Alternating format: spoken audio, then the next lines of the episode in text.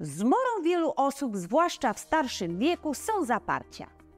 Żyjemy w ciągłym biegu, najpierw szkoła, potem studia, potem praca, narażenie na nieustający stres wynikający z natłoku otaczających nas problemów. Często nie mając czasu ani głowy do tego, by zadbać o prawidłowy posiłek. Jemy więc szybko, mało różnorodnie i niekoniecznie to, czego aktualnie potrzebuje nasz organizm. Skutkiem tego często są zaparcia. Mianem zaparcia określa się stan, w wypadku którego wypróżnianie następuje rzadziej niż trzy razy w tygodniu. Jest ono utrudnione, nieregularne i często niecałkowite. Przyczyną zaparć może być wiele czynników. Możemy je podzielić na takie dwa główne nurty. Jeden będą to czynniki cywilizacyjne. Drugi będą to czynniki organiczne. Do cywilizacyjnych przyczyn zaliczymy brak aktywności fizycznej, siedzący tryb życia, złe odżywianie, spożywanie pokarmów ubogoresztkowych, za to z dużą ilością tłuszczu i węglowodanów. Przyczyny organiczne zaparć spowodowane są nieprawidłowościami w budowie jelita grubego. Przesuwanie się kału w jelitach mogą utrudniać wrodzone wady jelita, guzy, nowotwory, które stają się przeszkodą mechaniczną do wydalenia tego kału. W związku z tym zaparcia również możemy podzielić na organiczne, jak wcześniej wspomniałam, i czynnościowe, czyli spastyczne, atoniczne i nawykowe. Zaparcia czynnościowe są najczęstszą postacią zaparć. Często spowodowane są zaparciami nawykowymi powstającymi w wyniku powstrzymywania się od wypróżnień, stosowania diety ubogiej w błonnik, wypijania małej ilości płynów w ciągu doby, małej aktywności kończyn dolnych i mięśni brzucha. Czynności te pobudzają perystaltykę jeli.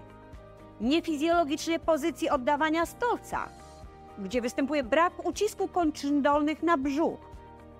Zaparcia pojawiają się także w wyniku chorób upośledzających motorykę jelita grubego. Na przykład cukrzyca, niedoczynność tarczycy i nadnerczy, kamica żółciowa, nerkowa, choroba Parkinsona oraz niektóre stany fizjologiczne jak ciąża, czy też czynniki psychologiczne jak depresja, długotrwałe unieruchomienie lub stosowanie niektórych leków przeciwdepresyjnych, uspokajających, przeciw nadciśnieniu, preparatów żelaza i innych.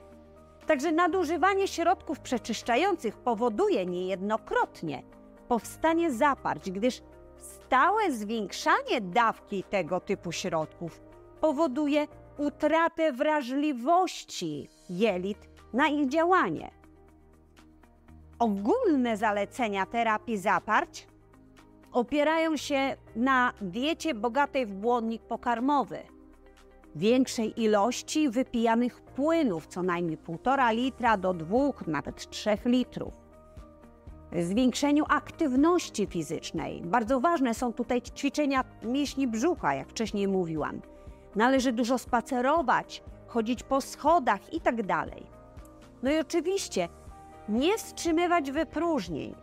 Zaparcia czynnościowe dzielimy też na spastyczne wywołane przez zwiększone napięcie ścian jelita grubego lub nieskoordynowanych skurczów różnych odcinków jelita grubego, powstające w wyniku nieprawidłowej, często nadmiernej perystaltyki jelita, a także upośledzenia odruchu defekacyjnego.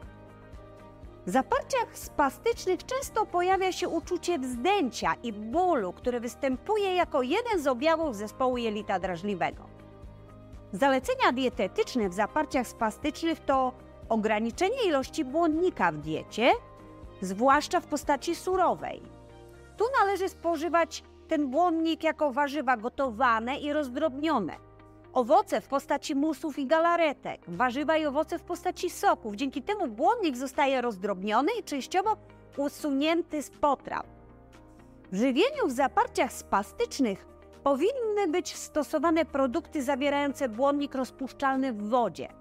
Spożywanie otrąb pszennych, jedna łyżka stołowa wymieszana z jogurtem, kefirem czy mlekiem, stosowana 3-5 razy dziennie, przyniesie dobre efekty. Spośród produktów zbożowych poleca się spożywanie pieczywa jasnego, pszennego, żytniego mieszanego typu graham, drobnych kasz krakowskiej i mannej. Wskazane jest spożywanie delikatnych gatunków mięs, drób, ryb, jaj, na miękko serów, białych twarożków, maślanki, oliwy, miodu i galaretek owocowych. Wykluczyć z diety należy mięsa smażone, twarde, włókniste, chleb razowy, groch, fasole, bób, soczewice, celery, cebulę, sałatę, niedojrzałe owoce ze skórką, owoce suszone, kapustę włoską, czerwoną oraz sery fermentowane. Unikać należy picia napojów zbyt zimnych oraz zbyt gorących. Eliminujemy wtedy termiczny efekt pobudzenia jelit. Unikać trzeba produktów i posiłków zawierających zbyt dużo tłuszczów i słodyczy, takich jak czekolada, cukierki, ciastka w czekoladzie. Unikajmy też nadmiernego spożycia jaj, alkoholu i cukru. Tłuszcze dodawane do potraw powinny mieć postać surową, niezmienioną termicznie.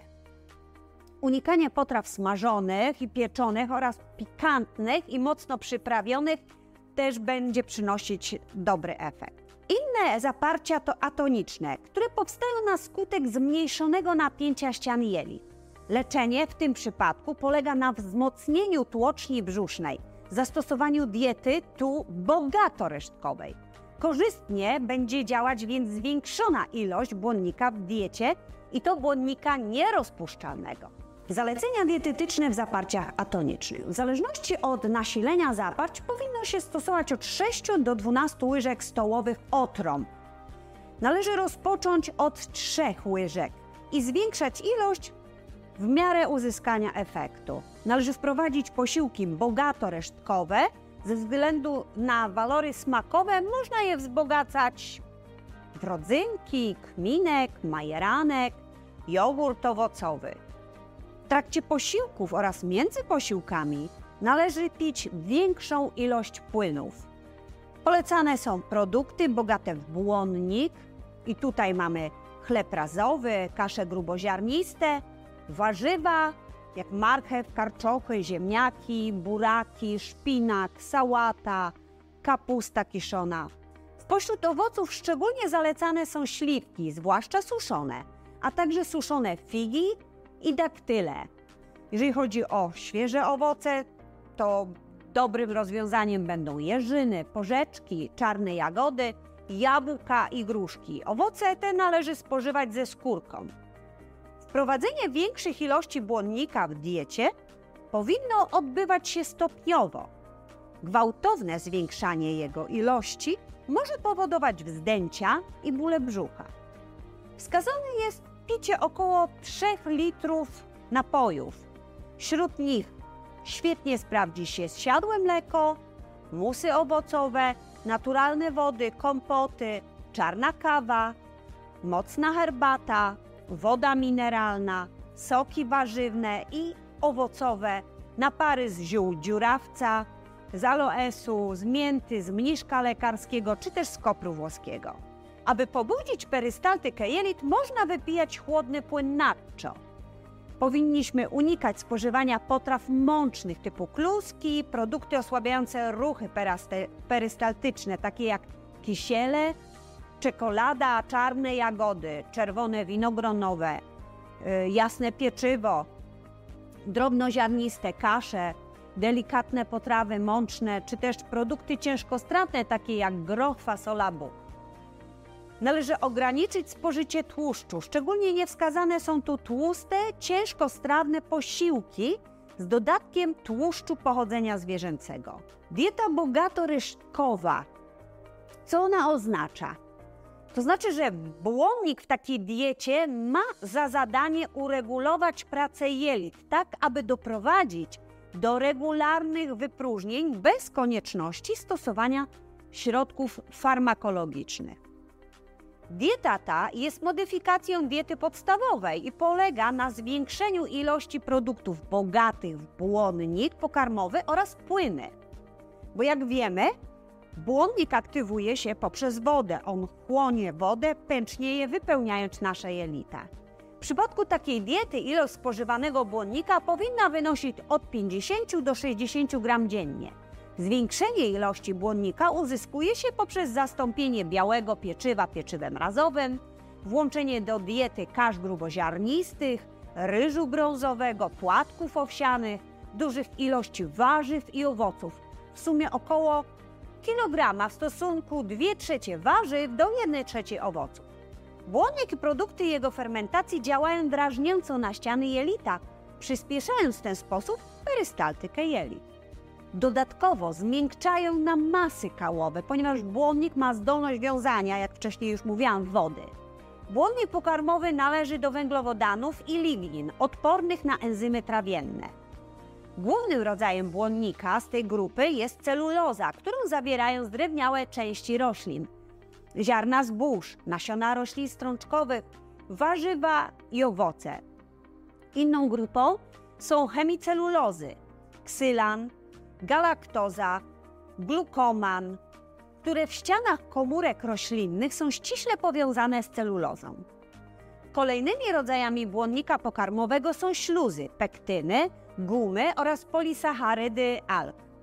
Ze względu na sposób działania błonnika, w organizmie błonnik dzielimy na ten rozpuszczalny w wodzie, czyli tu mamy gumy i pektyny, i są to węglowodany częściowo przyswajalne przez organizm człowieka. Są rozkładane w jelitach przez nasze drobnoustroje do związków wchłanianych i metabolizowanych w organizmie. Błonnik rozpuszczalny korzystnie wpływa na przemiany metaboliczne węglowodanów i tłuszczy. Natomiast nierozpuszczalny w wodzie, tak zwane włókno surowe, to, to celuloza, chemicelulozy, lignina, jest odporny na działanie enzymów trawiennych i drobnoustrojów. Korzystnie jednak wpływa na pracę jelita cienkiego i grubego, przyspiesza proces przechodzenia przez nie treści pokarmowej, dzięki czemu skraca czas obecności mas kałowych w jelicie grubym oraz wchłania i wiąże niektóre substancje chemiczne w przewodzie pokarmowym. Jeśli mowa o błonniku, warto by było wymienić sobie jego główne funkcje, czyli pobudzenie rzucia i wydzielania śliny, wiązanie nadmiaru kwasu solnego w żołądku, ograniczenie strawności składników odżywczych. Poza tym pobudzenie perystaltyki jelit, zwiększenie ukrwienia ich ścian poprzez działanie drażniące i zwiększenie wypełnienia jelit. Działa korzystnie też na rozwój mikrobioty w jelicie grubym. Zapobiega nadmiernemu odwodnieniu stolca, zwiększa jego objętość, czym zapobiega zaparciom. Zwiększa wydalanie kwasów żółciowych, zmniejsza ryzyko powstawania kamieni żółciowych. Wpływa na ograniczenie wchłaniania z układu pokarmowego substancji toksycznych Należy też pamiętać, że obniża nam poziom cholesterolu całkowitego, zwłaszcza frakcji LDL w surowicy krwi. Najlepsze działanie redukujące stężenia cholesterolu ma błonnik zawarty w warzywach strączkowych, otrębach owsianych i jęczmiennych. Powoduje on obniżenie glukozy oraz wzrost ilości insuliny we krwi po posiłku, mniejszy wzrost glikemii po posiłku, który wynika ze zdolności właśnie błonnika do opóźniania opróżniania żołądka, przez co spowalnia wchłanianie i trawienie glukozy w jelicie cienkim, w efekcie czego zmniejsza się zapotrzebowanie na insulinę po jedzeniu.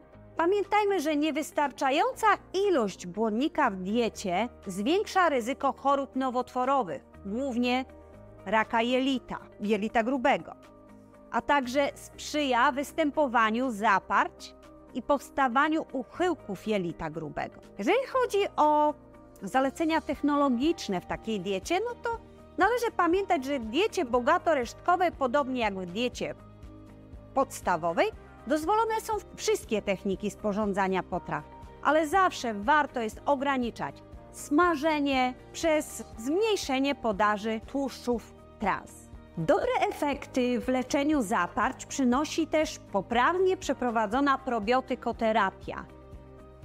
Takie probiotyki jak Dicoflor 6 bądź też Kolon C mogą nam pomóc przy zastosowaniu odpowiedniej diety wyrównać regularność wypróżnień. Zapraszam Cię na moje kolejne filmy, w których będę poruszać wiele aspektów związanych właśnie z prawidłowym odżywianiem się, które mają ogromny wpływ na to, jak się czujemy, jak funkcjonujemy, no i jak żyjemy oczywiście. Zapraszam.